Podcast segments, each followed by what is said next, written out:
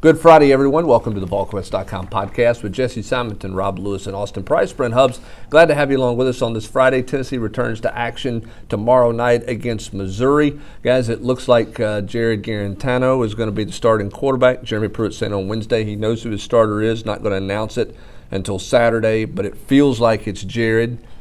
On the surface, Jesse, you and I were talking about this. That makes sense. He's the more experienced guy, more road tested. But this is not a place he knows a whole lot about, and this is not a team he knows a whole lot about, unlike Kentucky, you know, two weeks ago, where he had the most experience against and the most success against the Wildcats. Yeah, I mean, he's, you know, Jarrett did not play in 2017 when, we were, when we were there, you know, for the, for the Butch Jones wake. Uh, and and 17 it was. Yeah, he, he did not play in that game. That was a Will McBride game. Um, and then last year he played I think less than 10 snaps. It, stat we talked about right for the podcast, and I'll have him kind of the 10 things. He hadn't completed a pass against the Tigers. He had like four dropbacks, got sacked twice and two interceptions, and he was out. And, and that was walking in there with the he's walking in there with the Luke Skywalker this this this year. Yeah, and that was another you know 50 point. It was the exact same line. They lost 50. They Tennessee has lost 50 to 17 two years in a row to Missouri, uh, and and Jarrett.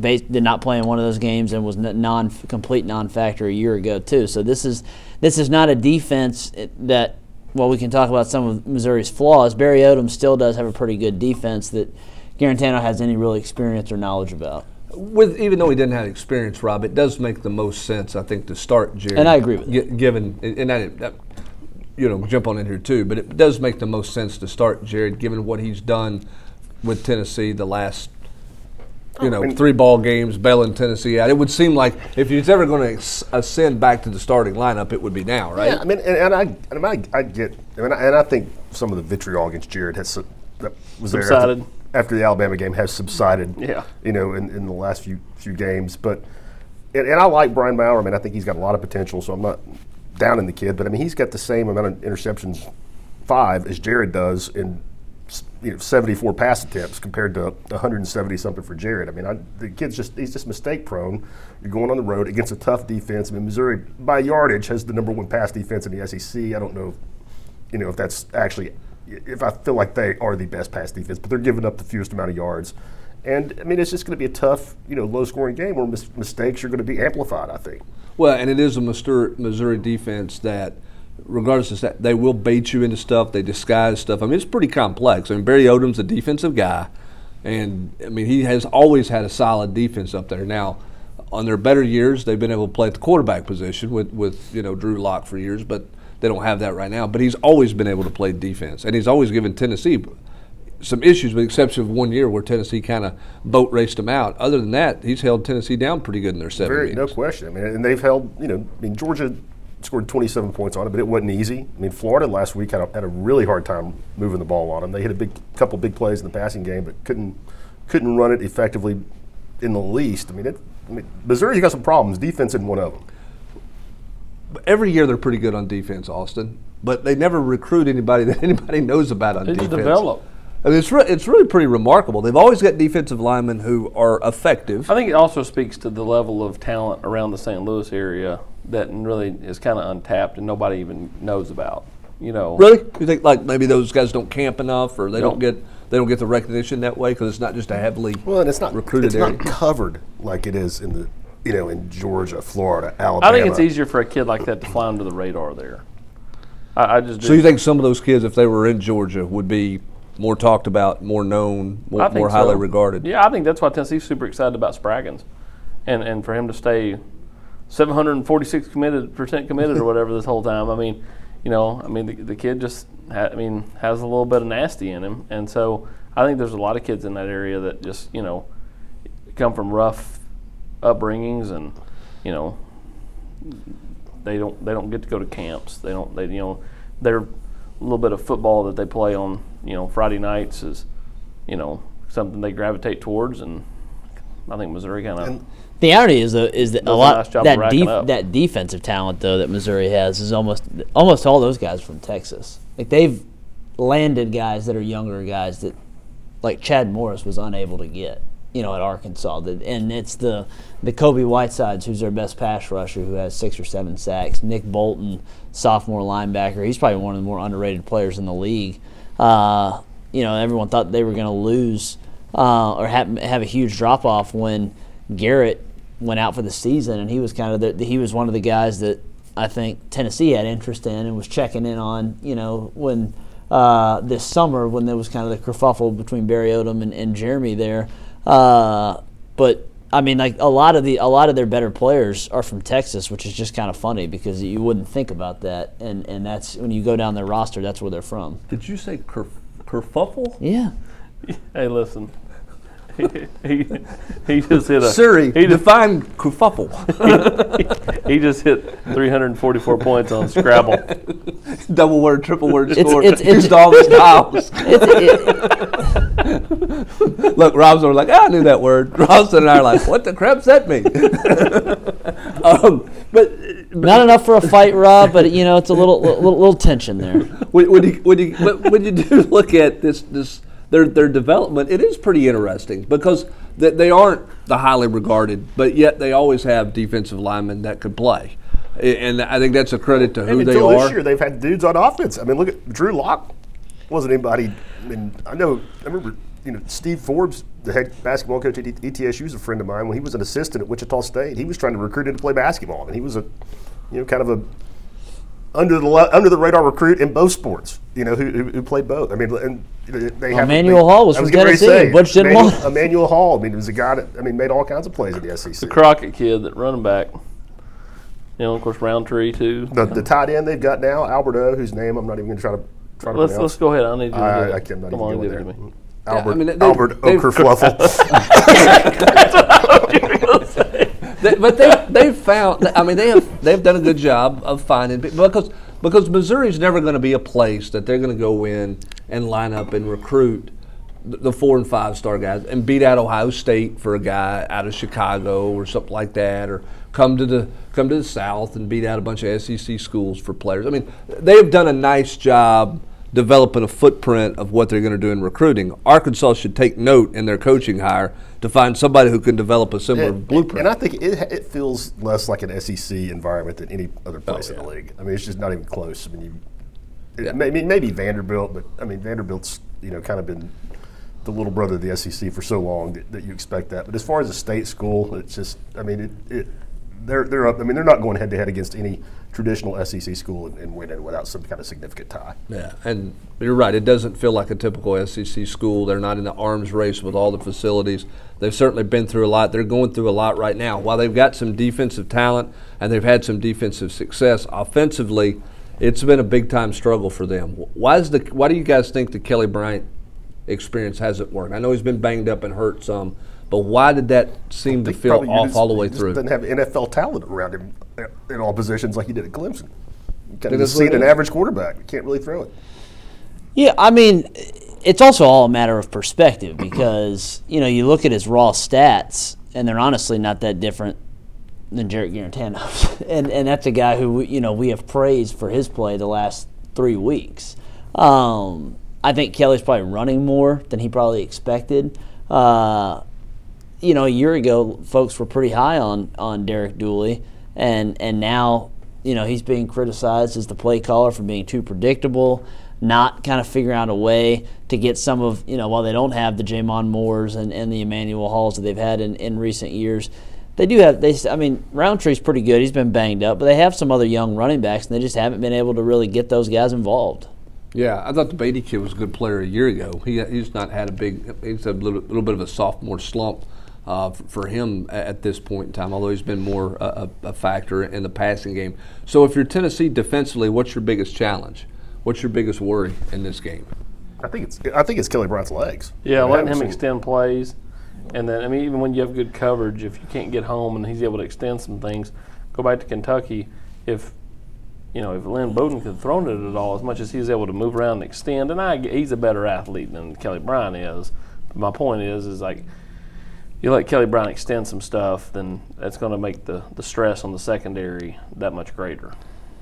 And Bryce Thompson's done 100. percent Yeah, I, I mean, I mean Nance is like their best receiver, and I don't think he's anything overly special. I mean, he's he's pretty good. and He averages 15 yards of reception, but I think it's stopping the run. Rountree's given Tennessee fits the last two years, uh, and then making sure um, he's been better in recent weeks. But maybe you put Nigel, maybe uh, Daniel Bituli's been better in recent weeks, but maybe you put Nigel Nigel, or, or a better guy on, on, on their tight end. I mean, he's the guy that they go to when they need a big play or when they need a conversion on third down or If- specifically in the red zone. I mean, he leads their team in touchdowns uh, with twice as many as anybody else on the roster. If Bryce can go, and you feel pretty good about Kenneth George, why not put Alontae on the tight end? Why not He's put a- Shamburger? I was the reason I said Alontae, which would be good with Shamburger too. Alontae's longer, bigger. You know, it can potentially body wise match up with the tight end. Yeah, I just I don't, I don't think that Alante is one of your best three defensive backs on your way he's playing. He's just been inconsistent, but you're right. Physically, he matches up.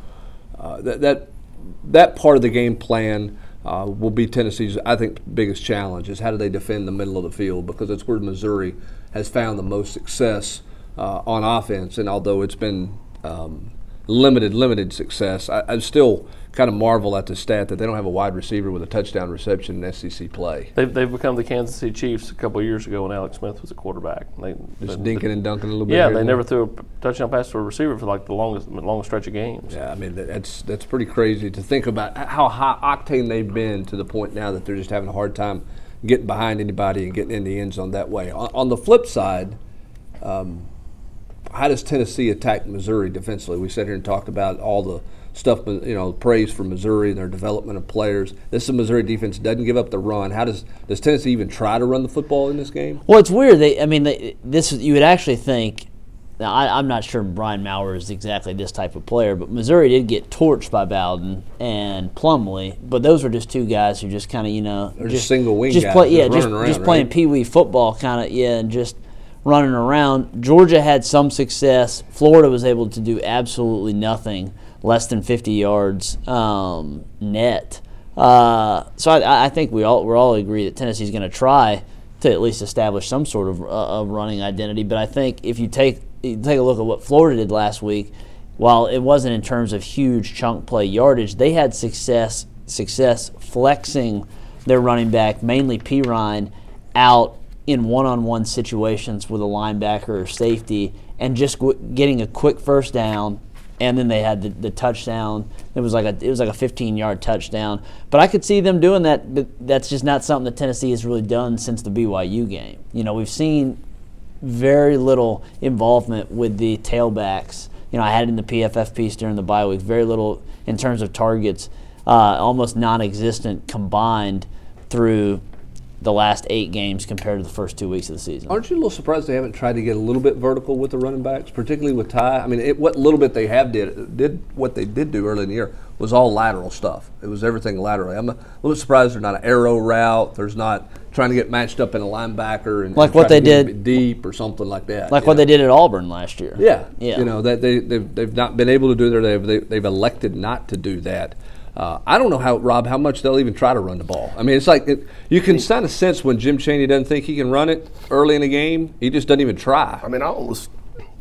I mean, I'm, I'm sure there'll be a token effort, but I mean, Tennessee. I'm pretty sure this is right. Number 146 yards on the ground in the last two games. That's against UAB, who's I mean, they're good, but you know, lower level team. And Kentucky is one of the worst rush defenses in, in the SEC, and Tennessee got no traction. And meanwhile, Missouri's pretty good. I, I mean, sounds simplistic, but the best players on your offense are your wide receivers. I mean, I think you got to find a way to get them the ball, whether that's you know chunk plays or you know trying to get Jauan something short, let him break some tackles. But I'll, I'll be surprised if Tennessee sniffs 100 yards rushing in this game. Yeah, I, I, I They're trending the wrong way. I mean, I, I thought midway through the season, I thought they were getting better. Now, But but do you think but the week off and healing some guys up can trend that back in the right way, or do you think or do you think we make you make too much out of the fact they played six in a row and that's why they sort of trended down, you know, a little bit banged up here and there the, the last couple of ball games. I just, I mean, I just think they're not that good. I mean, they're one of the few teams in the SEC. I don't think they have a dynamic than, back.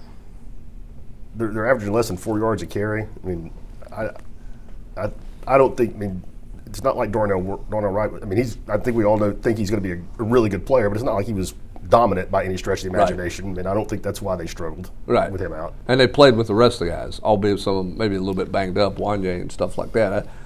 I, you know, um, I'm with you. I, I mean, I, I like I like the guys they have. Like they run hard, they, you know, but I don't think they have a difference maker at tailback, which is why they're in the, the hunt in recruiting, looking for another tailback in this class to go with T. Hodge because I don't think they're I don't think they're dynamic. I don't think they're great back there. I don't think they have a guy Well- who can turn a lot of five yard or three yard runs and twelve yard runs, that type of thing. And the thing is, in in recruiting, I mean, I think T's a really solid player. I think Lenneth Whitehead's a really solid player. But it's not like I look at those guys and I think, okay, those guys are a great combination of power and then wiggle and speed. You know, uh, th- those guys are, are bigger guys. I mean, they're gonna. I think they can get you know get you eight, ten yards uh, uh, pop at times. You know, if they have a good good hole. But I don't think they're gonna be, you know, breaking tackles and going sixty yards a bunch.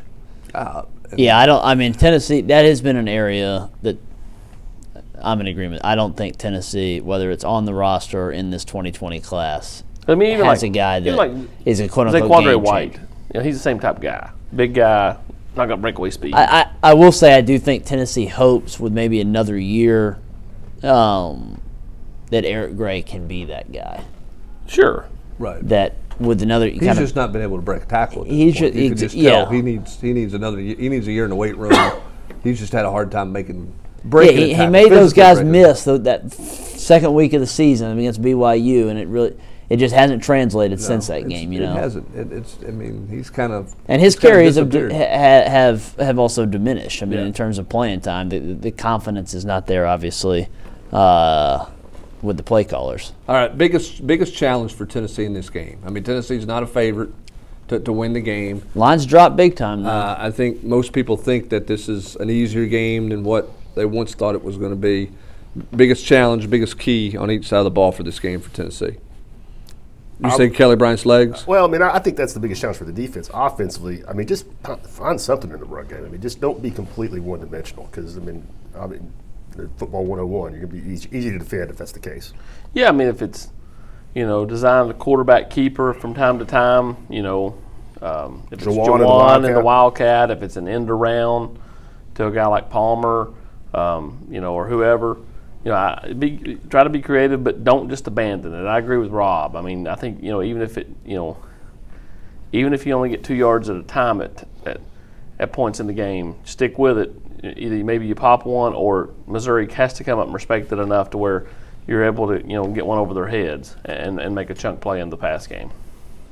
Uh, For me, I think it's really Tennessee staying out of its own way early. You know, I, I don't think i- as as many flaws as Missouri has. Don't give if, them a reason to get up. if you if Tennessee gets down thirteen nothing like they did to Kentucky, I don't think they come back on Saturday. I agree with that. I, I just I, I think that Missouri's going to have some motivation, anyways. You know, I, I don't know how much, but I, I'm sure Odom is is going to go into this game wanting to kind of walk out with a W, considering that he was none too pleased with Tennessee's head coach. And it's their last, it's their last home game for last home game. Not know. sure about you know their their their bowl appeal still kind of up in the air. Um, so yeah, don't don't give them kind of an, an early reason to gain some confidence, and whether that's a turnover or you know block punt, whatever. Tennessee does not need to get down early um, on Saturday, and if they if they're able to you know kind of slowly find their way into the game, I, I think you know right now you like Tennessee's momentum and, and talent over where the Tigers are, but they can't get themselves in a hole. Whereas if they were to get up early, you wonder if Missouri doesn't just lay down. I mean, you go back a couple of years ago when Tennessee was playing uh, Gary Pinkel in his last game. When Tennessee, you know, kind of got up by more than about ten points, Missouri just kind of laid down. Yeah, sure. I you mean, know, I- I, mean, I- they, they didn't have much to play for at that point. Right. I, I think turnovers are, are huge in this game. I think Tennessee's got to take care of the football, uh, and they've got to they've got to protect Jared so he keeps his eyes downfield and he doesn't he doesn't start dropping his head and, and missing stuff because he's worried about rush here and rush there. So I think keeping him a little bit clean and Jared taking care of the football are, are paramount for Tennessee. What I expect to be a, a low scoring game. Um, quickly on the recruiting front, I know we talked about recruiting in, in the podcast on Tuesday. Um, quiet this weekend in terms of visits with, with Tennessee being on the road. The next weekend, Thanksgiving weekend, one would think not a lot of visits, but that's shaking up, shaping up to be some noteworthy stuff.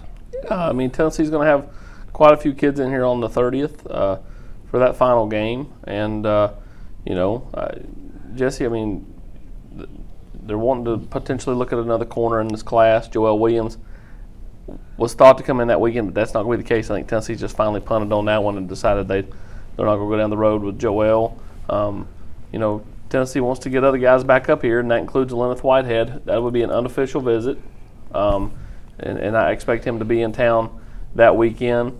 And then you never know who makes it back up in here. Uh, you know, that you know for that Vanderbilt game unofficially. You know, they're, and then they're set to have a couple of official vis- visitors with Morvan Joseph and some of those guys. Well, in Cahill. Yeah. I mean, I mean, I, I, you know, we had it in the war room. I think that this week is kind of like right now is kind of almost like the calm before the storm because it's going to start really picking up next weekend with those official visitors. Cahill and the domino effect of that because does he make a decision soon after? How does that impact a guy like Desmond Tisdale? You know, and we again we had it in the war room, but uh, the the numbers are going to start to become interesting.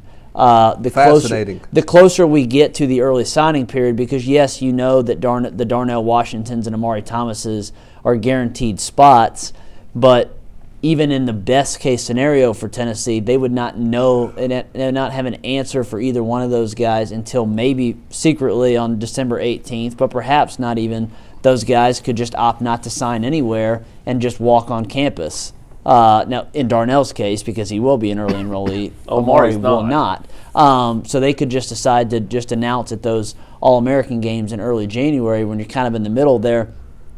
Whitehead, I think Tennessee's in a great spot there. Uh, but does that mean that Tennessee's done at running back? You know, do they still go after Zaquandre White? They, ju- you know, they just offered the UCLA kid. Um, you know, Jabari Small is that going to be a blue shirt option as a way that you know you, you really try to get uh, Omari Thomas? It's just some interesting you know uh, And they keep- things to kind of sort out. It keeps feeling like they want to add another one. Okay, well, we'd like to have another, you know, like to have another corner. well, you're not going to turn down any of these defensive linemen. Well, you like to have another running back. Well, you like to have. Well, Another, they want an offensive they- tackle, They too, and can't they- take all of them. Again, I go back to the the, the the comment I made on the practice field on what was it earlier this week, Wednesday. You know, when I watched D'Angelo Gibbs just snag one out of the air. He, he opens up a world of possibilities to not have to take any more receivers in this class because of what he's been able to do on scout team and what he was able to do last spring in practice. And, and that honestly gives them a little wiggle room. If, if you know, like a year ago, like a guy like George Pickens, if, if a guy like that fell your way, you're going to take him. But you're not just going to take one to take one since you've got a guy like him waiting in the wings. And he's got experience, he's older. You ain't got to have to wait on him either. But but even it's hypothetically, you just eliminate that. You know, Tennessee has 18 commits. They want to take 25. Just get, go ahead and give them those three defensive linemen. Okay. That's very few numbers that you Four got. spots left. Yeah, it's very few numbers. You, Whitehead, three spots left. yeah. That's my point.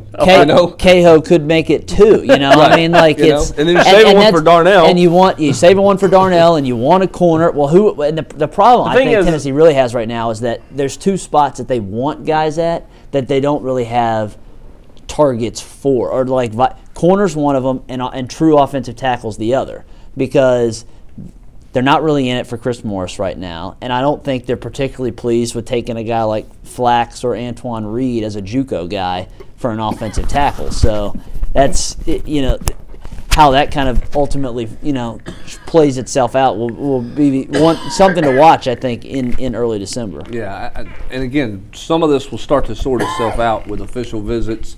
You know, like what does Cato do? Keto do? What what does some of these other guys do? The, the first week of, of December moving forward. Um, numbers always work themselves out, right, Austin? Yes, they do, Brent. But in this in this instance, it, it's easy to sit here. I can go, you know, they may have to cut somebody, Right. and, and I and I look at it and I'm like, who are they Unless going to cut? unless they're playing with some numbers that we don't know about, and you never know how that you never know how that system works. Yeah, somebody no can always somebody can always find a number somehow that nobody has figured out. Speaking of numbers that have a hard time figuring out, Rob, what's the story on this on this this, this overseas basketball kid that's playing in NBA Australia or what whatever that deal is? Santiago Vescovi. Yeah, what- Yeah. What's the story there? I mean, he's just a, a guy that, that Tennessee stumbled onto this summer thanks to a guy I've talked about, Ken McDonald, volunteer assistant coach. He was working with USA Basketball this summer during the FIBA championships. Saw the kid, Um, you know, has a lot of contacts based on him, you know, working with, with USA basketball. And, you know, I've said for a long time now that Rick wants another point guard in this class. And um, kid, only other place the kid's visited is Temple. I don't know if he's going to make the trip back. You know, he's in Australia, so chances are it may be Tennessee and Temple. Although you know he could wait and come back in the spring, but also all he has to do is pass the, pass the ACT or the SAT, and he can enroll in January, which is what Tennessee's talking to him about. They haven't they have a spot. So, um, you know, you don't know how much he knows about the college basketball landscape, but if it, I, I would imagine come, if it comes down to Tennessee and Temple, you kind of have to like Tennessee's chances. Although, you know, there could be some talent coming in next year that, that he would have to compete for time with, which I'm sure Temple is telling him about. But he's um he's a guy that you know has good size. If you, if you check him out on YouTube, there's plenty of highlights out there. I mean, the kid has a really good feel for the game and has played against high level competition on the international scene. All right. So I get the attraction if he comes in in January because you ha- you don't have you don't have point guard depth necessarily. But Now, I don't think that he would necessarily play in January. okay, well let's look at I'd be this. stunned. All right, let's look at this team moving forward. You, you got you got the Bailey kid who's sitting out, right? Not a point guard. Not going to play point. I mean, he maybe in a pinch, but he's Okay, not. so who's their point guard next year? Jaden Springer. Jaden Springer's their point guard. I think so. And- Or, or, Jor- oh, Josiah. If Right. Assuming Josiah's back. Right, which I think right now that would be the leaning. I I mean, now things can change, and Sure. I mean he gets hot and everything else. Jaden Springer or Josiah. So they need a third point guard. And Rick thinks they do, and I think Rick's also influenced by that because I don't know that. I mean, that he thinks that Kent, that Springer, Keon Johnson, or Josiah are going to be here very long. Is a big is a big part of that, which is something that Tennessee fans haven't had to think about. So is the, is the kid from Australia going to be? Is he a long term guy? Yeah, I mean, I think so. He's not like a He's top- not like a, he's not going to be like a one. he- and he's not on the same level as.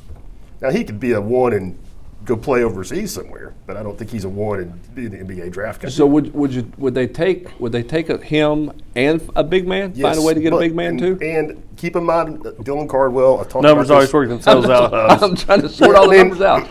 Is he aware that there are several Outback locations in the Knoxville area? And he's from Uruguay.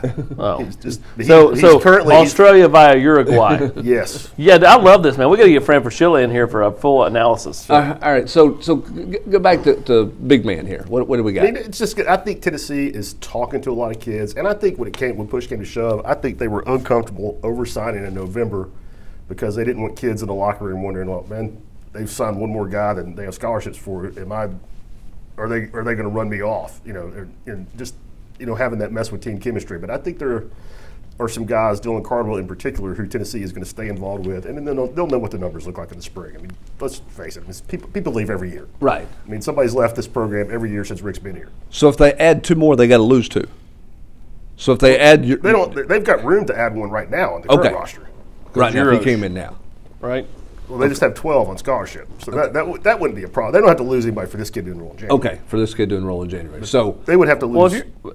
they would have to lose one somebody else in the spring. Don't you think though, if the kid enrolls in January, I mean, eh, I, I, obviously he's not going to come in and demand a bunch of minutes, but don't you think he actually plays this year at some I point? don't know if he's playing. If a guy that comes in and that hits the ground in January is going to play point guard for this head coach in SEC play. it's true. It took Jordan Bone about two years to figure out how to play point guard for him. So don't- I mean, he I, I might get get, he might get some garbage minutes, but I mean, I think the value. Or get that Lamonte tournament or Turner red shirt. I red think the shirt value they see there is just that he would really be if he's in here, if he's practicing, if he's in the program, he's ready to hit the ground running in the fall. And if all hell broke loose and and you had to have him, he would be a, he, you would have a body. Yeah, Like I mean, like you know what I'm saying? If somebody got hurt, be available. yes.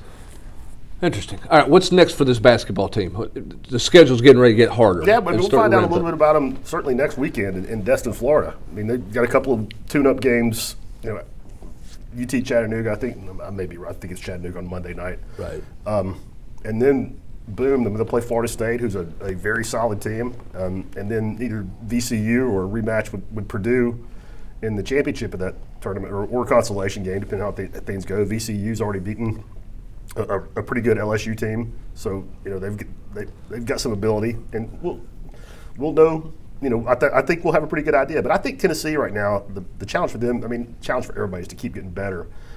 But you know, Tennessee's got a lot of veteran people, and I think you're going to see you know, they should be better right now than a team like you know Florida, who's obviously going through some growing pains. I Right. would caution Tennessee fans not to get just fat and happy about how the Gators are strong. Or. Kentucky, who's going through growing pains. yeah, I mean those those those teams will be a lot better when Tennessee plays them in, in conference play. So Tennessee should be better out of the gate right I now think because they got because of their experience in the backcourt. And a- among- even though Fulkerson and Pons are in new roles, But they've played. They've been here, you know, three years, four years in Fulkerson's case.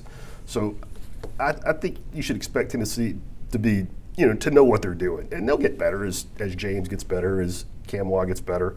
But I don't know that their ceiling is as high as some of these other teams. So they need to make hay, while you know, right now, and also. Uh, just while we were taping this podcast, Tennessee got some big news, and that James Wiseman is going to be eligible, but not until January 12th. So, So the li- little luster came off that Memphis game. I mean, a lot of people with balled up fist and in, in, ti- in Tiger High I gear, right? That, that's going to be a, a show. But, it, uh, but anyway, I mean, tough, pretty tough non-conference schedule. I mean, Yeah. Memphis has still got tons of talent. So, and then Tennessee's going to play on the road at Cincinnati, December 18th. Wisconsin, you know, I don't, I- they're not nearly as good as they have been in years past, but they're, they're solid. So Tennessee's going to have some tests. If they hit conference play with two or three losses, I think they will have done very well. You're surprised that some people have been a little bit critical of, of Barnes saying that they're not going to renew the Memphis series. Not in the league. Well, I'm not surprised some people have been critical, but I'm not. I, Yeah, I you- you said a year ago, yeah, I said it wasn't gonna happen. Saturday afternoon at four o'clock after that game was over a year ago in Memphis. That forget about it. He will never. He will never play the series again. And I don't it, blame him. it benefits Memphis much more than it benefits Tennessee mean, to play yeah, I because mean- Tennessee can get a home and home with whoever they want. I totally get. I mean, I get why fans like it. I totally get that. Right. I mean, it, and this this arena would be rocking, but it doesn't. I mean, it doesn't help Tennessee to play one of the best teams in, in the AAC. Are you kidding me? I mean, it, it helps. It helps Memphis. right.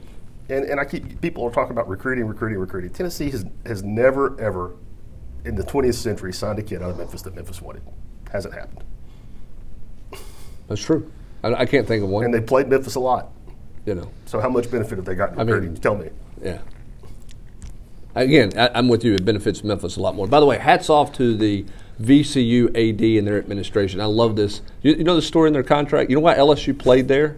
Oh, they had they made Will Wade do that, right? E-. Everybody who's left there to take a Power Five job, part of the stipulation when they leave is they have they have to have a home and home with VCU at their next job within three years of being there. Same thing happened with Anthony They Grant. cut him a break on the buyout, right? Right. So Anthony Grant takes Alabama up there two two years after he leaves VCU, and that's why Will Wade played up Shaka there. Shaka go back deal. up there? Yeah, Yeah. Shaka played up there. Took Texas up there, and that's why they do it. Hats off to. I mean, I give the That's smart. administration credit for And speaking of moving around, beating the agent on something a little bit, if speaking you of, will. of LSU, and I mean this I mean this is kind of off topic, but it's been a, a rough start for the SEC in basketball. Has when you really talk about RPI and every, I mean I think these teams are going to be a lot better because they got so many young guys. But LSU loses at VCU, Florida just I mean tr- a trash loss to um, UConn at home the other day. They, they lost to Florida State. There's not a lot of shame in that. But then Kentucky loses to Evansville. And, Al- and, and, and had a really close game. Was it with Utah State or loses Utah to, somebody? loses to Penn.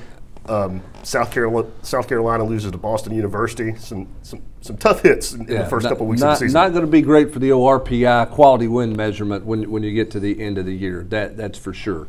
Uh, so plenty of basketball coming up. Recruiting will heat back up as Jesse and Austin said, starting next week with the official visits, and then everything rolling into December. Uh, but on the, the forefront right now is this bas- or this football team taking on Missouri and an opportunity to get to bowl eligibility Saturday night in Columbia against the Tigers. That's going to do it for this edition of the VolQuest.com podcast for Jesse Simonton, Rob Lewis, and Austin Price. I'm Brent Hubbs. Thanks for joining us.